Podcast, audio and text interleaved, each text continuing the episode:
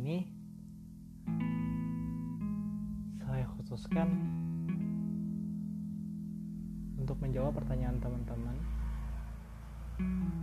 terkait perkadaran terkait berproses di dalam suatu organisasi eksternal atau suatu organisasi ekstra kampus.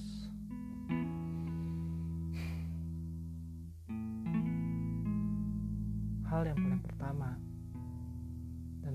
paling harus teman-teman ketahui adalah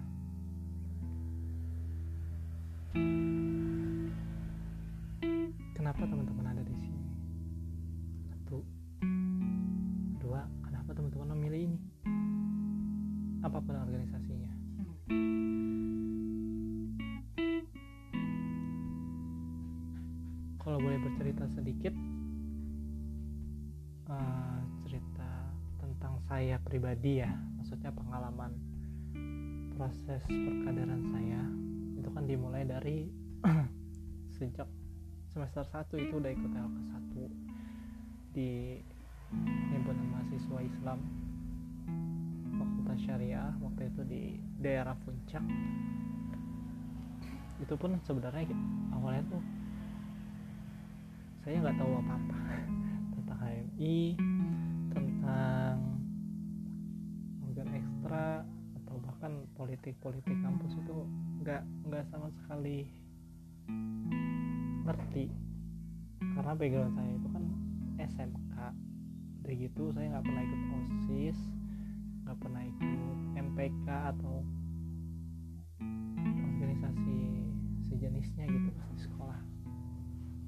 Malah cenderung siswa-siswa yang suka bandel lah semester 1 itu waktu itu saya masih aktif di HMPS bantu-bantu bantu-bantu HMPS waktu itu presidennya Bang Syamsul Ma'arif. Bantu-bantu di HMPS Tan masih belum ngerti tuh tentang tentang masalah-masalah politik kampus pemirakah atau uh, rivalitas antara HMI, PMI dan yang lain-lain itu belum tahu. Sampai saya baru tahunya itu ketika pemilu raya itu dilaksanakan.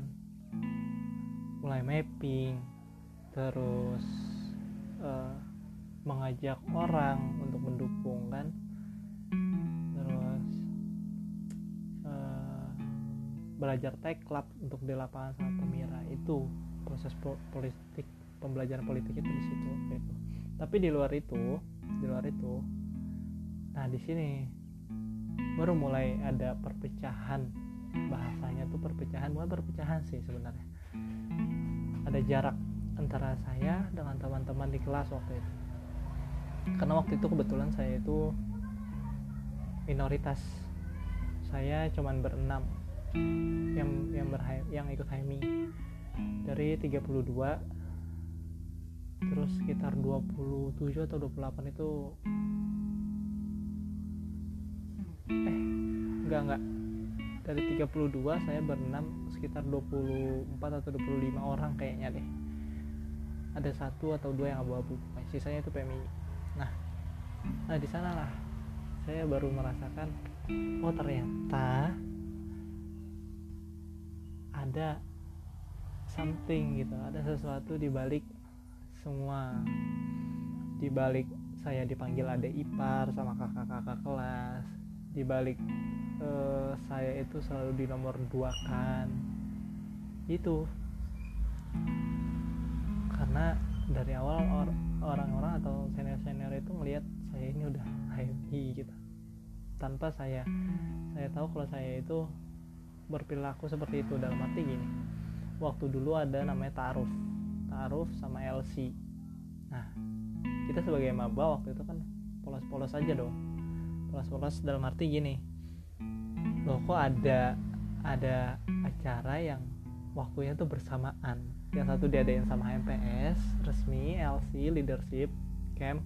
Satu diadain sama teman-teman jurusan asuransi syariah dari atas nama keluarga besar asuransi syariah.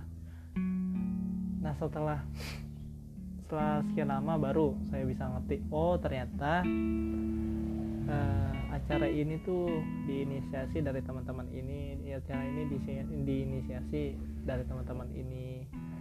Ya sebenarnya sih fastabikul khairat juga sih ya itu nggak masalah lah.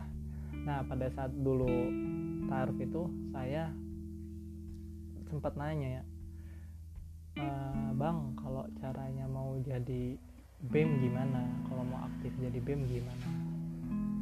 Oh disuruh uh, rajin kajian gitu-gitu katanya. Bang kalau misalnya organisasi eksternal itu kayak gimana? Nanya oh iya ada HMI ada PMI ada IMM kata dia. Kalau yang uh, sholat subuhnya pakai kunut itu bisa gabung sama teman-teman PMI katanya. Kalau yang pakai uh, Bismillahnya disir bisa ganti bisa gabung sama teman-teman Muhammadiyah IMM katanya waktu itu itu kayak gitu disebutnya. HMI nggak disebut entah kenapa. Nah terus saya nanya bang kalau HMI gimana? Nah untuk hal yang kayak gitu nanti teman-teman bisa ngeliat langsung sendiri di lapangan katanya gitu. Oh nah di situlah mulai mulai ke tertarik bukan tertarik apa ya lebih penasaran apa kenapa sih PMI eh apa kenapa sih PMI itu? Kenapa?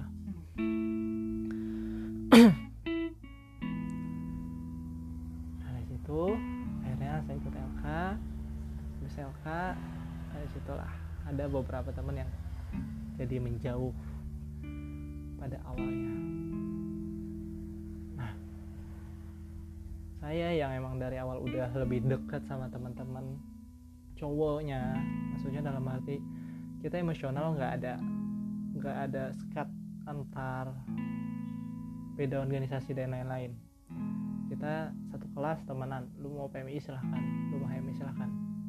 Dan pada akhirnya waktu masih awal-awal itu yang yang ikut PMI itu cowoknya itu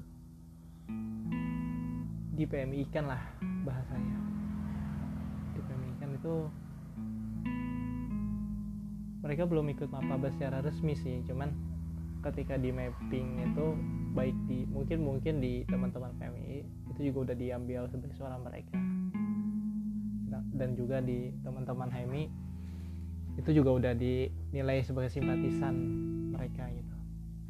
Tapi ya kami baik-baik aja. Kami baik-baik aja.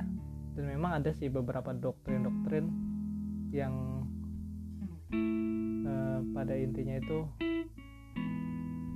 untuk apa ya diri kan bukan mengiparkan mengiparkan saya lah. Nah dari situ baru saya belajar oh ternyata kayak begitu. Rasanya di di nomor dua kan. Dan pada akhirnya saya punya tekad nih. Ini adalah suatu kultur yang yang memang harus diubah itu kultur yang harus diubah dari dari uh, dari iklim atau euforia yang ada. Karena kalau dengar dari senior senior dulu tuh pemirsa itu selalu seru sih maksudnya. Ya sampai bacok-bacokan lah katanya. Ada senjata tajam pukul-pukulan gitu. Nah itu yang yang mungkin harus diubah. Nah sampai suatu ketika keadaan berbalik. Teman-teman HMI mulai banyak di fakultas. Dan uh, di HMPS Muamalat waktu itu itu menang. Menang jauh. Nah di situlah saya bertekad dan bilang sama senior-senior yang di HMI bang ketika kita lagi di atas kita nggak boleh nginjak yang nggak boleh nginjak teman-teman yang di bawah yang lagi kalah. Kita harus ada perangkul bang. Itu yang pertama kali saya bilang ke presiden terpilih waktu itu bang Husnul Khori nah dia minta saya untuk bertanggung jawab untuk memastikan bahwa anak-anak PMI masuk P, uh, masuk MPS Muamalat itu memang adalah orang-orang yang mau benar-benar berproses dan mengembangkan diri bukan berniat untuk merusak atau menjatuhkan MPS gitu.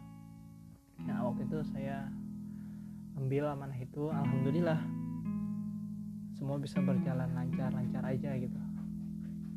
Dari teman-teman PMI juga merasa oh adik-adik gue diakomodir. Mungkin ada tetap beberapa sih yang yang masih belum bisa terima cuman uh, sedikit demi sedikit kulturnya itu mulai berubah. Ditambah saat sahabat saya sahabat saya di kelas itu dia abu-abu awalnya itu abu-abu. Terakhirnya dia memilih untuk ke PMI sekarang. Dari awal dari awal itu dia sering banget bantu saya untuk berproses dalam PMI bahkan dia pernah nyumbangin beasiswanya untuk bayar sekretariat faksi itu satu juta pada zaman ketum Faris Abdurrahman atau Bang Abeng waktu itu dia nyumbang satu juta untuk kopaksi. Itu dia masih abu-abu ya. Karena abu-abu sih maksudnya. Ya dia tuh masih abu-abu lah. Masih simpatisan Emi waktu itu. Sampai ada suatu ketika dinamika yang bikin teman-teman dari jurusan dan Eh, teman-teman di kelas itu sakit hati sama beberapa oknum yang ada di HMI yang itu berefek juga ke saya dan ke teman-teman yang akhirnya memiliki PMI nah dari situ itu pun bukan jadi akhir gitu bukan jadi akhir. Antara saya dan teman-teman saya enggak. Justru kami jadi lebih dekat. Saat pemira kita itu rival gitu. Dulu ada ada stikernya stiker di motor temen sahabat saya itu itu di motor depannya itu ada tulisan gini we are rival but not enemies. Ke mana-mana saya selalu berdua. Teman-teman saya mungkin yang angkatan saya itu tahu tahu banget itu siapa orangnya.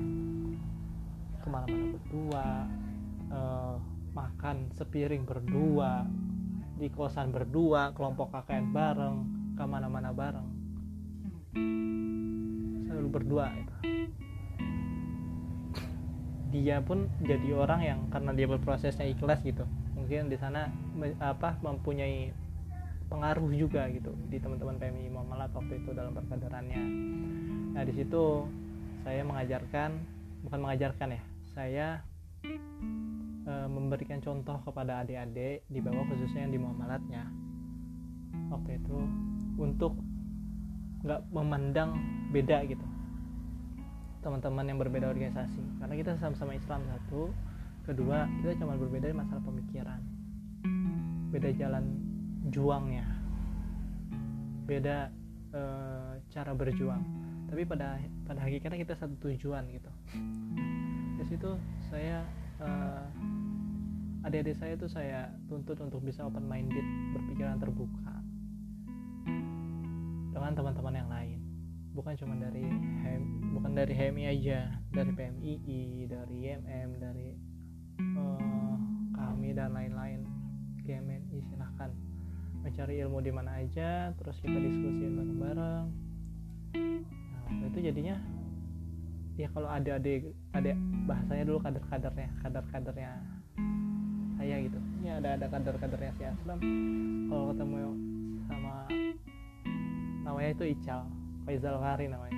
Kalau ketemu sama Ical ya mereka salim. Ketemu sama Ariga ya ada dekot ya PMI Muamalat ya salim. Karena itu juga yang gua yang saya lakuin kepada senior senior PMI di jurusan. Ada bang dulu bang Beler ada bang bang Awan bang Pinoy. Uh, saya malah lebih sering maksudnya lebih sering karena saya sering sama Ical itu saya lebih sering berinteraksi sehari-hari itu sama anak-anak PMI tempat nongkrong saya itu di kosan juga bendera juga PMI dan itu nggak pernah jadi masalah gitu. Nah itu yang jadi masalah sekarang adalah ketika semester 2 semester 2 hari ini udah uh, di apa ya pikiran itu uh, udah di distract nih. PMI PMI itu berbenturan. Itu tuh lawan yang udah jadi kultur gini, gini. Enggak enggak enggak kayak gitu. Di UIN Jakarta mungkin kayak gitu. Mungkin mungkin. Mungkin beda ketika uh, kasusnya di UMJ gitu misalnya karena teman-teman IMM lebih mayoritas bisa aja anak KMI itu polisi sama PMI atau di uh, di Stainu gitu sekolah tinggi agama Islam itu bisa aja karena PMI di sana mayoritas teman-teman HMI uh, koalisi sama teman-teman IMM atau di tempat lain itu nggak ada. Nggak pernah ada yang namanya koalisi abadi atau oposisi abadi itu nggak ada. Tergantung tempat siapa dan apa kepentingannya gitu. Tapi jangan terlalu jauh untuk menyentuh ke sana dulu ya pesannya ya pesannya. Jangan terlalu jauh untuk menyentuh ke sana dulu. Fokus terhadap apa yang jadi tujuan teman-teman. Bukan cuma dalam organisasi gini dalam arti kalian saat ini udah jadi mahasiswa. Mencari jati diri untuk belajar menjadi orang yang lebih dewasa. Jadi ya waktu itu saya pernah dengar ada yang bilang Profesor Asep Usman Ismail waktu itu kanda kita juga dia bilang ada orang yang tahu eh, bakatnya itu karena dirinya dia sendiri dia tahu dengan dirinya sendiri. Tapi ada juga yang dia itu baru tahu bakatnya dari orang lain yang ngasih tahu gitu. Nah kita bisa ada di dua kemungkinan itu. Pada hakikatnya pada intinya kita harus tahu apa yang kita sukai dan mau ke mana kita dalam satu tahun ke depan dalam dua tahun ke depan dalam tiga tahun ke depan dalam empat tahun lima tahun ke depan itu kita harus ngerti apa yang mau kita capai bagaimana. HMI itu cuma wadah. Kalian mau apa aja sebenarnya ada di HMI asalkan kalian mau bergerak. Asalkan kalian mau hmm, apa ya aktif gitu mau berperan aktif mau jadi intelek akademisi banyak senior-senior kita di bidang akademik mau jadi aktivis aktivis sosial banyak teman-teman kita yang jadi aktivis sosial. Mau jadi seniman mau jadi da, uh, mau jadi dai banyak juga teman-teman kita yang jadi dai yang jadi seniman. Yang mau berkarir di politik banyak juga teman-teman kita. Bahkan teramat banyak mungkin untuk di jalur politik. Atau ada yang mau di uh, apa lagi? Ya apa pun itu. Apa pun itu. Banyak. Tergantung kita. Tugasnya senior atau kakak-kakak itu membantu adanya ketika ada kesulitan dan menemui suatu kebuntuan dalam arti misalnya aduh gue pengen berkembang pengen belajar nulis tapi nggak nggak kenal siapa siapa buat ngajarin. Di situ fungsi kakak-kakak atau senior senior kasih tahu deh belajar sama ini. Siapa tahu kamu bisa lebih ngerti dia udah pernah nulis ini ini ini. Pada akhirnya itu bikin menumbuh kembangkan dia setelah apa? Setelah dia mengetahui passionnya dia apa apa hobinya dia dan dia berani bergerak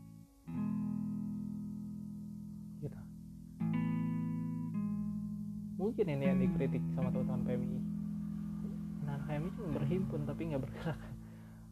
Itu harus berani bergerak.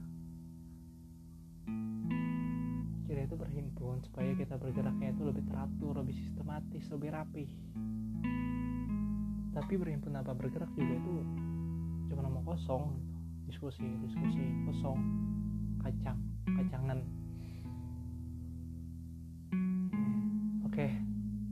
konklusinya maksudnya uh, untuk ringkasnya atau pada intinya saya minta teman-teman jangan terlalu jauh dulu mikir perkadaran di HMI bawa langsung ke ranah politik praktis kampus dan lain-lain. Enggak jangan kesan dulu. Berkadar dulu deh yang benar kalian baru LK1 ada jenjang LK2 ada LKK ada LK3 ada SC yang teman-teman mau fokus di bidang HMI dalami itu itu kalau nyebur itu jangan cuman kakinya aja langsung lah nyebur semuanya. Ketika udah uh, bahasa ya harus bahasa kuyup semua gitu. Atau misalnya bidang seni ada LSMI mau belajar mau uh, suka kajian di bidang ekonomi ada juga orang Ciputat yang masuk Lemi Lemi PB Bakornas Lemi. Ada yang sukanya kajian hukum ikut LKBHMI ada yang suka pendidikan ikut LAPMI ada yang suka pecinta alam ikut LEPAMI ada yang suka dakwah ikut LDMI ada yang suka tentang kesehatan ikut LKMI ada yang suka seni ikut LSMI apa aja ada sebenarnya. Tergantung teman-teman mau apa. Mungkin itu aja dulu ya sekian dari saya untuk pertama kali untuk yang pertama ini. Nah tolong diambil yang baik. Tinggalkan yang buruk atau misalnya ada yang mengganjal dan nggak sesuai silahkan juga dikaji lagi atau mau diskusi lebih lanjut pun sudah silahkan. Dan saya nggak pernah ngajarin untuk membenci atau membeda-bedakan golongan. Pada hakikatnya itu adalah manusia. Apalagi sama-sama Islam. Kita ini saudara. Jangan cuma karena berbeda pandangan politik berbeda cara pemikiran berbeda cara berjuangan. Itu yang memecahkan kita. Sampai kapan pun bangsa agama ini itu bakal stagnan. Karena kita terlalu mudah untuk dipecah belah dan jatuh domba. Bukan mencari persamaan untuk berjuang bersama tapi selalu ribut tentang perbedaan. Mungkin itu ya. Semoga sedikit banyak bisa bermanfaat buat teman-teman. Demikian dari saya wassalamualaikum warahmatullahi wabarakatuh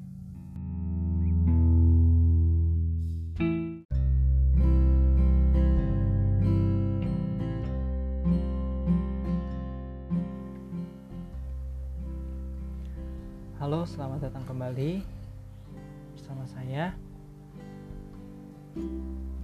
Aslan. Kali ini saya ingin bercerita kembali tentang organisasi, tapi sebelumnya saya ingin menyampaikan tujuan saya membuat podcast ini, rekaman-rekaman ini. Yang pertama adalah untuk sharing tentang pengalaman saya, pengalaman hidup saya, baik dari pengalaman organisasi, pengalaman hidup, pengalaman percintaan, karir dan lain-lainnya. Untuk apa? Saya hanya ingin berkarya khususnya untuk saya pribadi untuk memorial saya suatu hari nanti saya bisa mengenang kembali masa-masa yang pernah saya lewati masa-masa kini.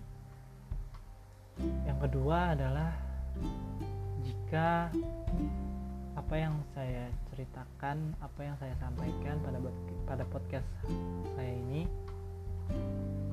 dapat menginspirasi atau ada hal-hal baik yang dapat diambil. Semoga bisa menjadi amal jariah juga untuk saya ke depannya oke okay.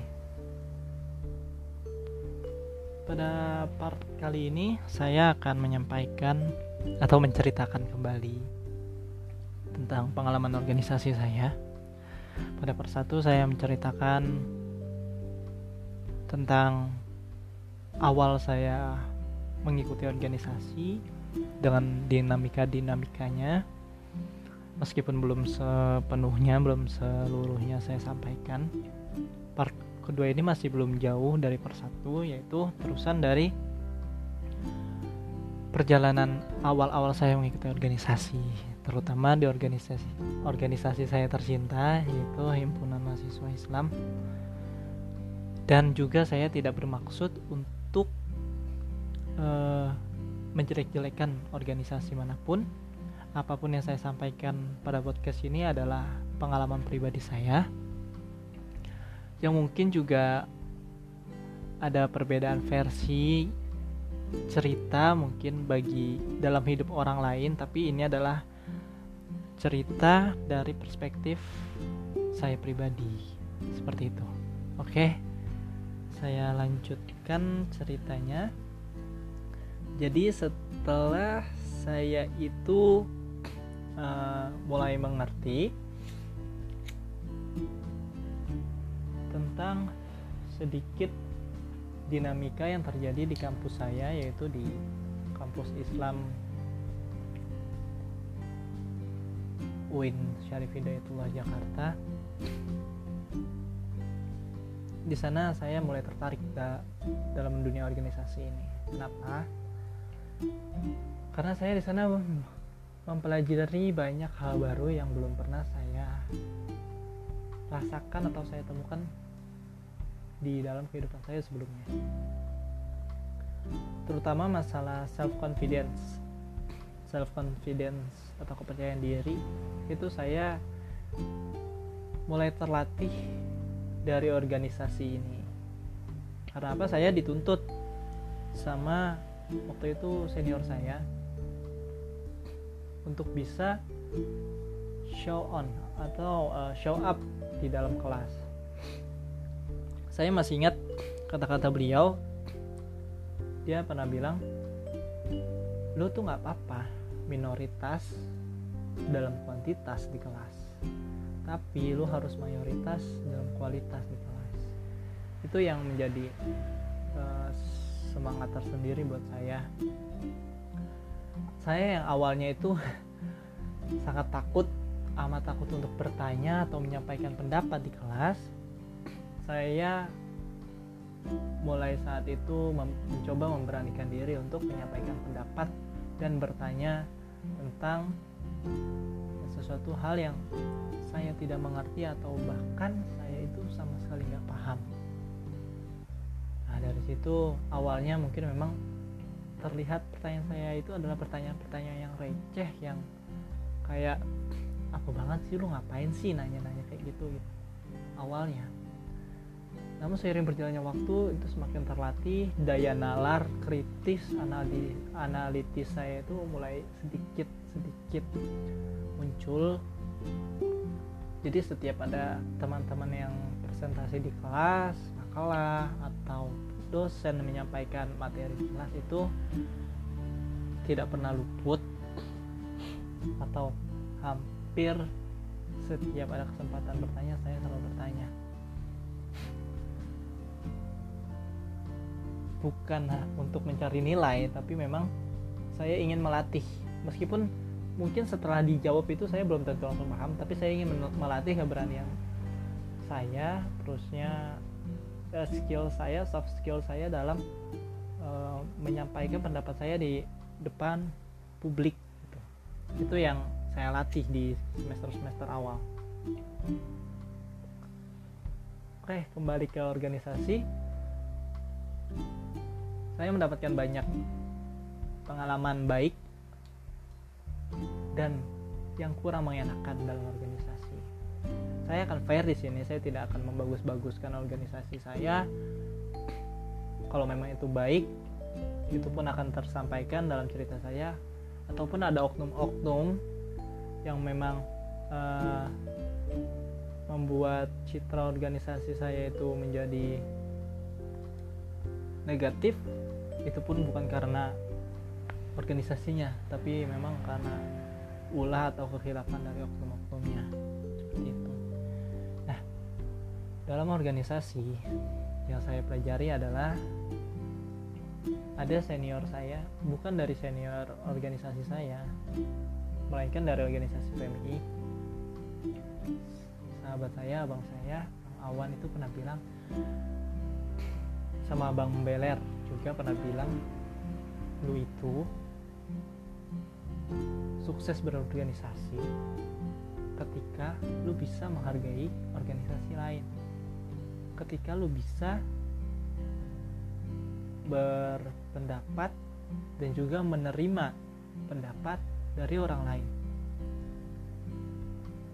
Justru ketika lu itu terlihat fanatis bukan militan ya fanatis terhadap suatu organisasi benar lo bela lu nggak tahu lo bela salah pun tetap lo bela itu yang justru jadi bahaya untuk lu diri lu sendiri ataupun untuk masa depan bangsa ini.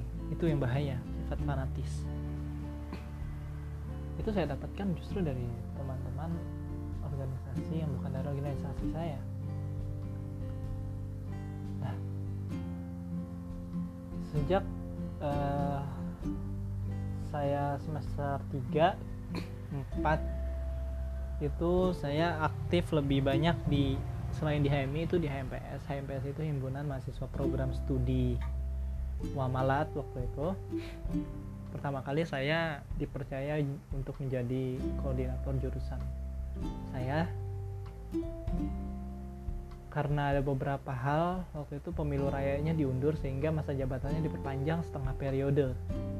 Uh, ya setengah tahun dan saya itu di situ juga berubah posisinya menjadi koordinator komunikasi dan info dan informasi waktu itu divisinya. Dari sana saya belajar banyak hal. Mulai dari pembentukan struktur organisasi itu saya yang mengajukan adik saya dari organisasi PMI waktu itu namanya Almas Khairuna untuk bisa mendampingi saya menjadi sekretaris di bidang di bidang saya di bidang infokom itu. Kominfo di bidang kominfo itu. Karena apa? Karena saya percaya dengan Almas bahwa anak ini itu ingin aktif di HMPS ingin menempa dirinya ingin berproses ingin menjadi orang yang lebih baik. Dan saya merasa uh, berdosa ketika saya menzolimi atau mengkat proses pembelajaran seseorang. Makanya itu meskipun dia berbeda organisasi saya perjuangkan kepada ketua MPS waktu itu Bang Kori. Bang Almas jadi sekretaris gue ya. Gue yang jamin gue yang jaga dia nggak bakal berbuat macam-macam gue percaya. Dan gue ajak dan saya ajak teman-teman saya yang organisasi yang dari teman-teman yang nggak ikut organisasi eksternal dan juga organisasi lain untuk masuk HMPS termasuk sahabat saya itu. Itu saya ajak masuk untuk merasakan uh, berproses di organisasi internal kampus HMPS itu itu sih masih BEM bukan BEM sih emang udah HMPS tapi untuk tingkat fakultas masih BMF namanya badan eksekutif mahasiswa fakultas. Nah jadi saya di sana membagi waktu tuh untuk aktif di HMPS dengan tanggung jawab dan job, dan job desk saya dan juga saya masih aktif bantu-bantu di komisariat di HMI masih belum ada uh, jabatan atau atau uh, tanggung jawab khusus waktu itu sampai kemudian saya eh, diberikan kesempatan untuk menjadi salah satu anggota senat mahasiswa fakultas atau yang disingkat SEMAF tingkat fakultas untuk dapil bukan dapil ya untuk untuk mewakili dari jurusan atau program studi muamalat di sisi lain saat itu juga saya diberikan amanah di komisariat sebagai wakil sekretaris umum bidang penelitian, pengembangan dan pembinaan anggota P3A kalau nggak salah itu singkatannya.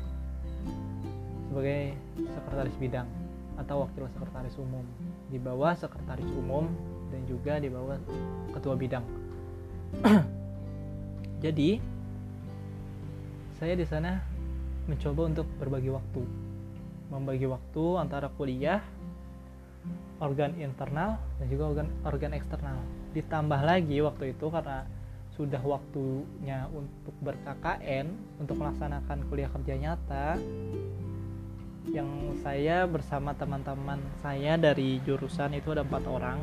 Ada Adit, Ical, sama Bagus itu bikin kelompok KKN dan saya dipilih diamanahkan oleh teman-teman untuk uh, menjadi ketua dari kelompok KKN tersebut.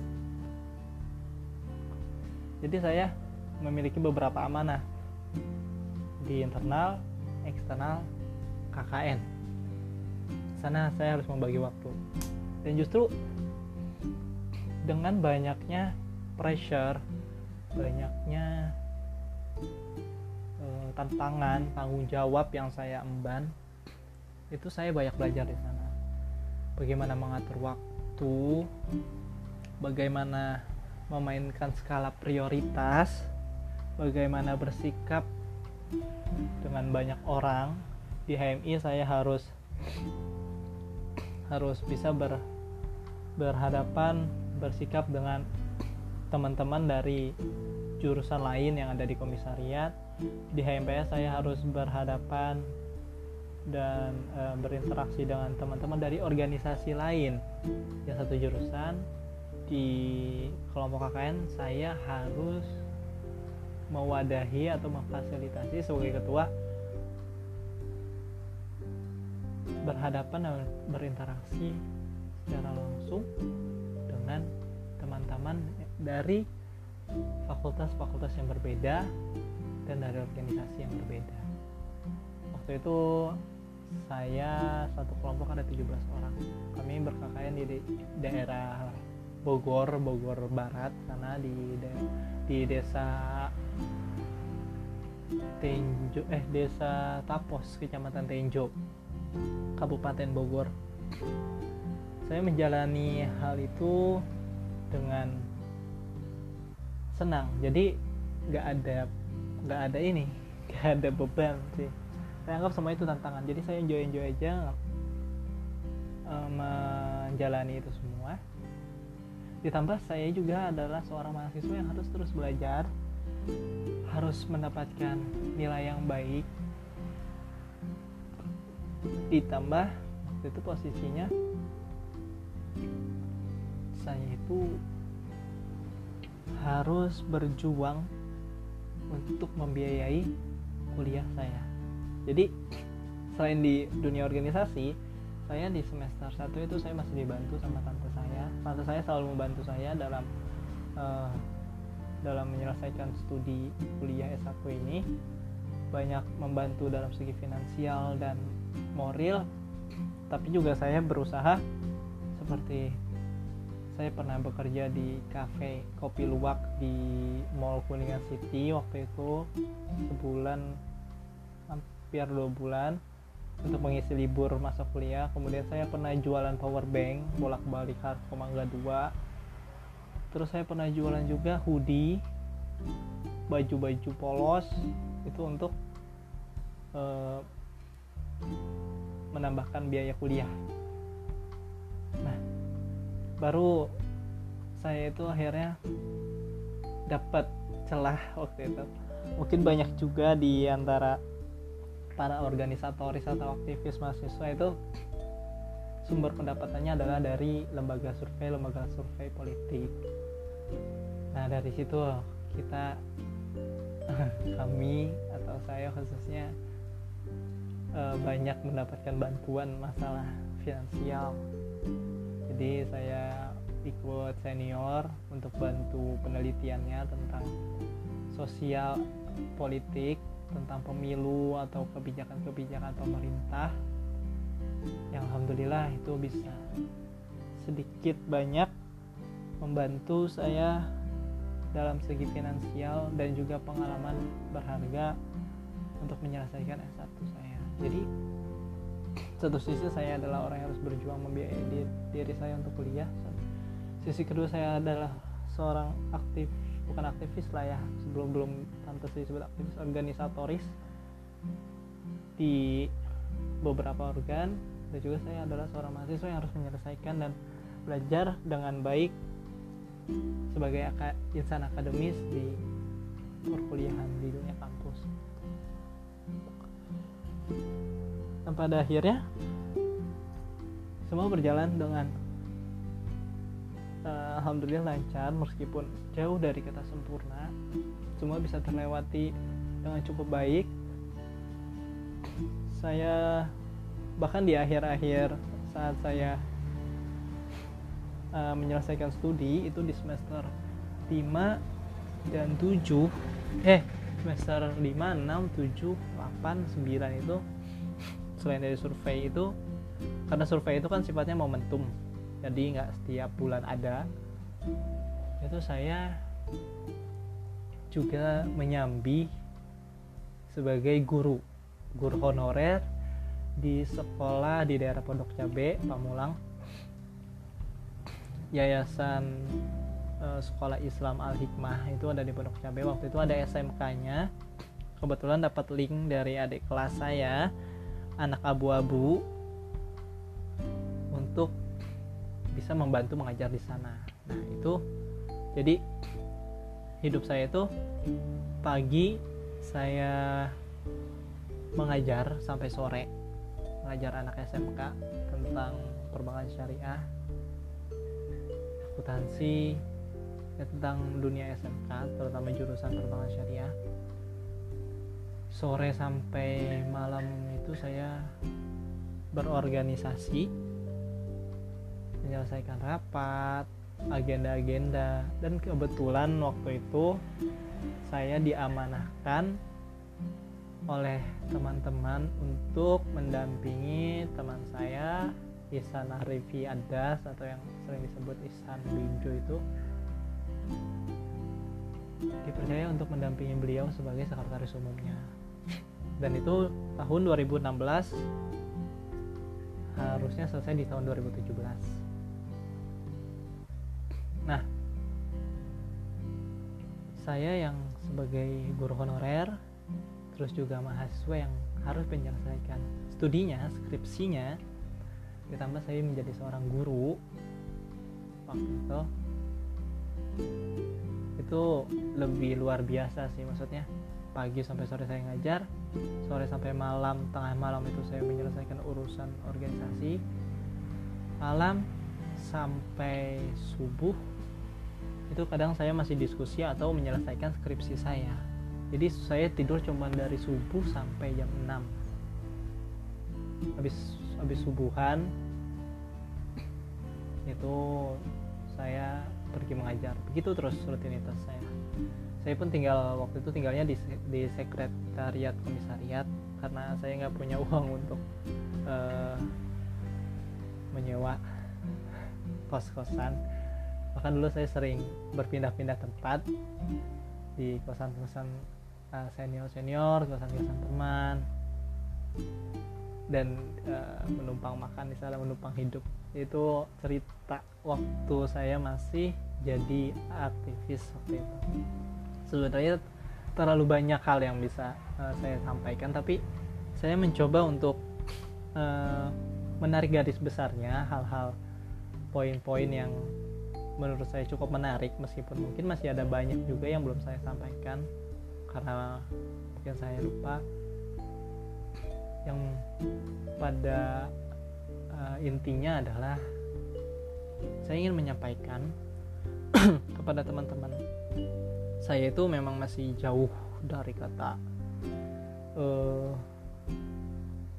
baik sebagai menjadi seorang yang organisatoris atau sebagai akademisi itu saya masih jauh dari kata itu.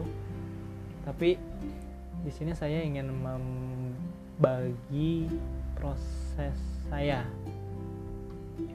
Membagi cerita tentang saya berproses dan jalan-jalan apa yang saya tempuh di masa lalu saya ingin agar teman-teman uh, menghilangkan stigma negatif bahwa organisasi itu memperlambat atau menghambat kelulusan. Enggak juga tapi mungkin iya juga. Itu tergantung dari pribadinya masing-masing teman-teman. Dalam arti seperti ini. Ada memang yang visinya atau tujuannya itu dia itu memiliki visi atau misi lulusnya cepat supaya untuk melangkah ke step yang selanjutnya.